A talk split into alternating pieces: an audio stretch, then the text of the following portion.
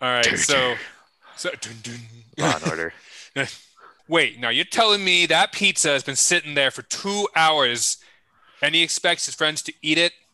Yes, I. You've been telling me this pizza has been sitting in that oven for two years. I myself am a 34 year old pizza. I've been sitting on this sidewalk for 28 years. That's that's law and order to me. I've been working in this city for 34 years, grabbing people's butts, pulling them apart, and looking at the butthole. What are you talking about? It's law and order. It doesn't matter. Dude, no one's I listening to the dialogue.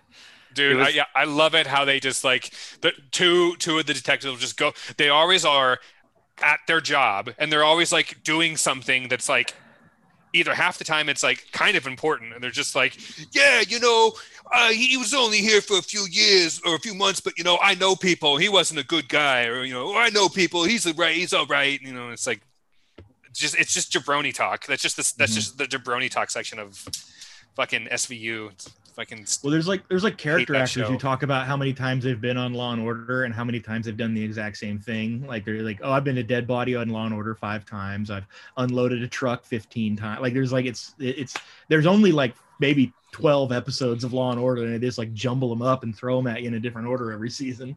yeah. yeah. Uh, yeah, so it must have been after like a football game that I'd watched on CBS or some shit, but or whatever network Law and Order is on. But an episode of SVU came up, and it was like COVID was a thing in it, Yeah. and Ice T, Already? yeah. There was some like frat dude who's like, "Yeah, I went on a Tinder date with her," and blah blah blah, and even though he was like, "You wearing a mask, you wearing protection." And he's like, "Were you socially distanced?" And he's like, "Well, not at the end of the day."